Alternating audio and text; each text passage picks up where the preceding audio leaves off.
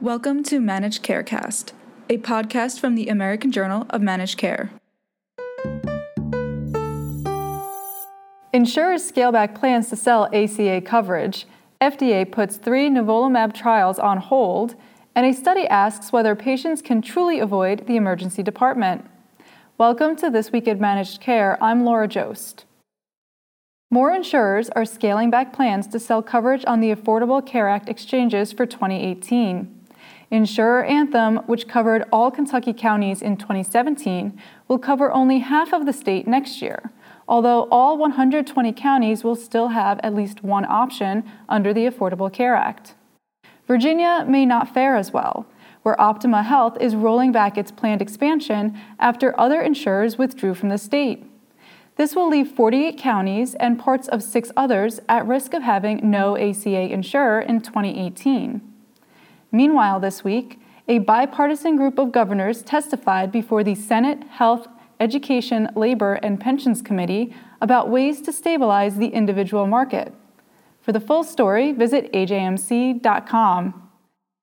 FDA has put three combination trials involving nivolumab, the programmed cell death agent sold as Opdivo, on hold.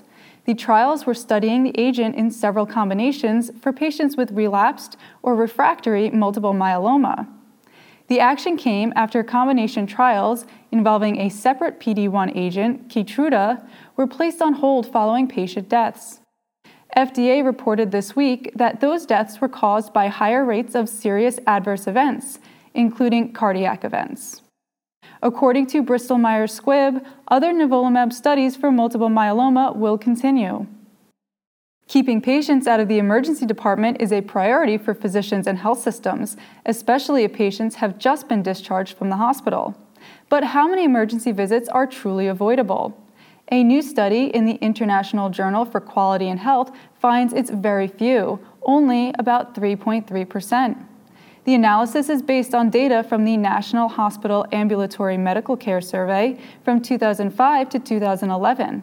Here's what the lead author found. We found that many of the common conditions of avoidable emergency department visits involved mental health and dental problems, which ERs are generally ill equipped to treat. This suggests a lack of access to health care rather than intentional inappropriate use is driving many of these avoidable visits. These patients come to the ER because they need help and literally have no place else to go. The top diagnoses for emergency department visits were alcohol abuse, dental disorders, and depressive disorders. The authors note that of the 46 states offering Medicaid coverage for dental care for most adults, 18 only cover emergency services. Half of all Americans have been obese at some point in their life, according to a new analysis of federal health data. The study found that 50.8% of men and 51.8% of women have been obese at some point, but that 22% no longer were. Certain diseases associated with weight loss and aging were more likely to be seen in older Americans who had once been obese. The study also found people aged 55 to 69 were most likely to be obese. Attending college helped women avoid obesity but made no difference for men and African American women had the highest levels of obesity.